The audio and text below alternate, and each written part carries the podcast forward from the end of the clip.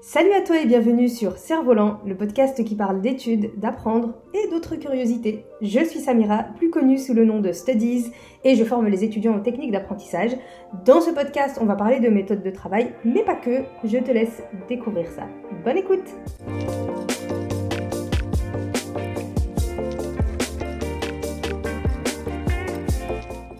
Et bienvenue dans ce premier épisode du podcast Cerf-Volant, le podcast qui parle des études et de l'apprentissage. C'est toujours un peu compliqué de commencer, parce qu'en vrai, ça fait des mois que je pense à lancer un podcast.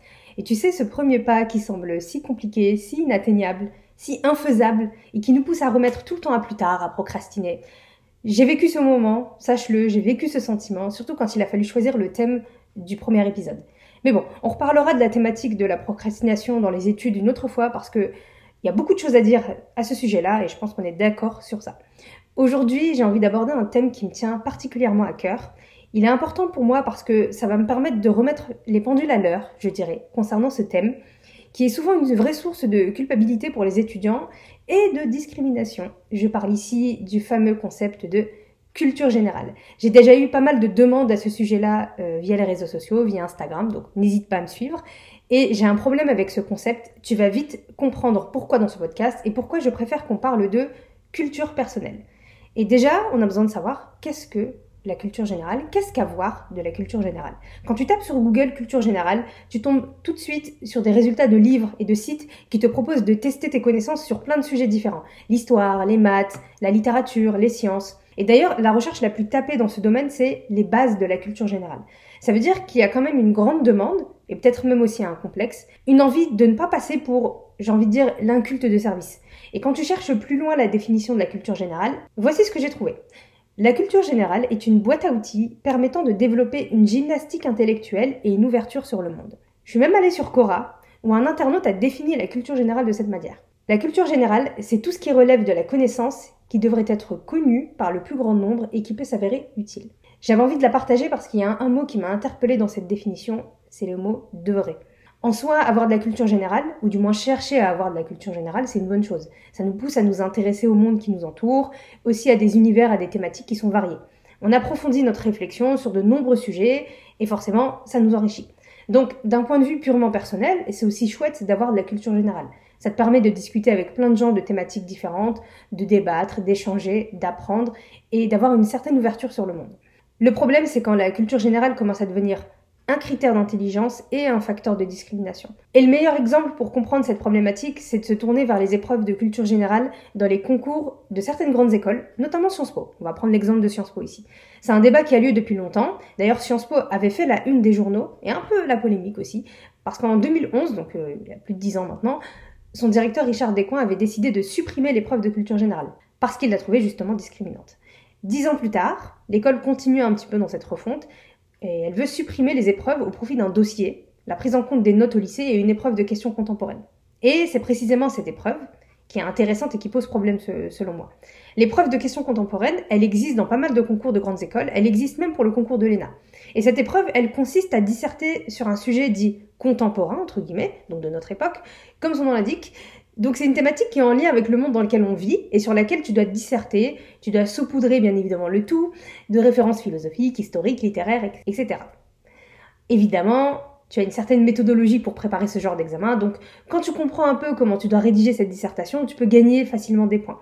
Mais tout de même, les étudiants qui vont sortir du lot vont être ceux qui auront la meilleure capacité de rédaction, certes, mais surtout, ce sont ceux qui arriveront à inclure des références culturelles impactantes.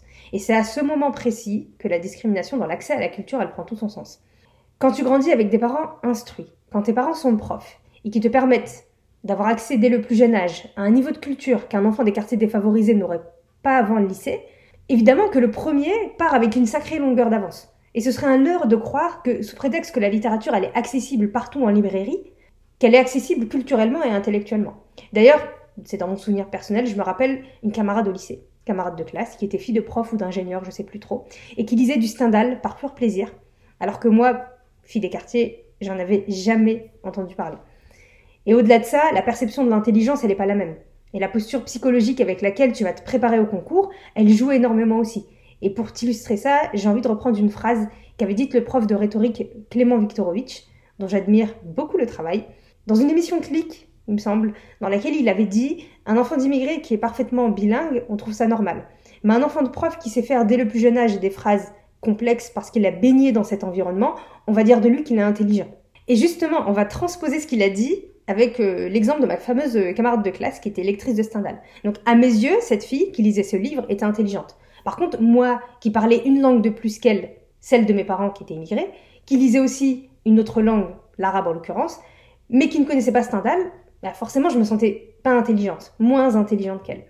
Et devine entre elle et moi qui a le plus de chances de réussir l'épreuve de questions contemporaines de Sciences Po. Si tu veux, je te laisse le temps de réfléchir à ce sujet. C'est pour cette raison que je préfère parler de culture personnelle. Parce qu'on n'a pas tous le même vécu, on n'a pas tous le même héritage, on n'a pas tous la même culture et le même rapport au monde. Et pourtant, si on a bien tous quelque chose en commun, c'est notre intelligence et notre curiosité à comprendre le monde qui nous entoure, même si on ne le comprend pas tous de la même manière. Alors que tu découvres Stendhal à 14 ou à 25 ans, au final, quelle différence? La seule chose sur laquelle tu as un véritable impact, c'est ta démarche, le fait d'être acteur de ta propre culture. Et d'ailleurs, comme c'est une question qu'on me pose assez souvent, je te propose quelques conseils, quelques pistes de réflexion pour améliorer ta culture personnelle. Parce que oui, on aime quand même apprendre, découvrir plein de choses, mais comment faire sans passer par ce côté un peu formaliste et réducteur de la culture générale? Premièrement, tu t'intéresses à ce que tu veux. Si t'aimes pas l'astrophysique, si t'aimes pas la chimie, à quoi ça sert de te forcer à t'y intéresser? Tu peux toujours savoir l'essentiel quant à ta survie, genre euh, quel produit ménager il faut surtout pas mélanger pour éviter de mourir. La base. Deuxièmement, faire la démarche de le faire. Comme je te disais juste avant, une fois ta prise de conscience, ce qui va t'aider à évoluer, c'est le fait d'assouvir cette curiosité. Et pour ça, tu as plein de manières de le faire. La lecture, mais aussi les conférences, les magazines, les vidéos sur YouTube, les reportages, les podcasts, comme ici. Tu peux apprendre de plein de façons, développer sa culture, ça signifie pas forcément s'enfermer dans une bibliothèque pour manger tous les livres qui s'y trouvent. D'ailleurs, si je peux te conseiller certaines chaînes sur YouTube pour apprendre plein de choses, je te recommande Arte, excellente chaîne YouTube, le podcast de philosophie de la chaîne Le Précepteur, ou encore Dr Nozman, ou encore Balade Mentale. Je te mettrai si tu veux tous les liens en description. Et enfin, prête attention au monde qui t'entoure. Quand tu entends une actualité et que tu te demandes ce que c'est, prends le temps d'aller chercher, prends le temps de poser des questions. Vraiment, dans le développement de sa culture personnelle, il y a aussi cette posture d'humilité où tu n'as pas honte d'aller te renseigner quand tu ne sais pas, d'aller poser des questions pour combler ton ignorance plutôt que de la cacher. Et si je peux donner un des innombrables bienfaits quand on fait de développer sa culture personnelle, c'est que ça nous permet de ne pas ouvrir notre bouche pour parler de choses dont on n'a aucune connaissance. Et toi-même, tu sais qu'Internet et la section commentaires de plein de blogs ou de réseaux, c'est la cour de récréation des ignorants. Voilà, j'espère en tout cas que ces quelques conseils t'auront plu, donc t'intéresser à ce que tu veux, faire la démarche de le faire, prêter attention au monde qui t'entoure, ça te permettra de développer ta culture personnelle, de t'enrichir personnellement. Et si le podcast t'a plu, n'hésite pas à me soutenir et à mettre 5 étoiles sur la plateforme d'écoute sur laquelle tu es en train d'écouter le podcast.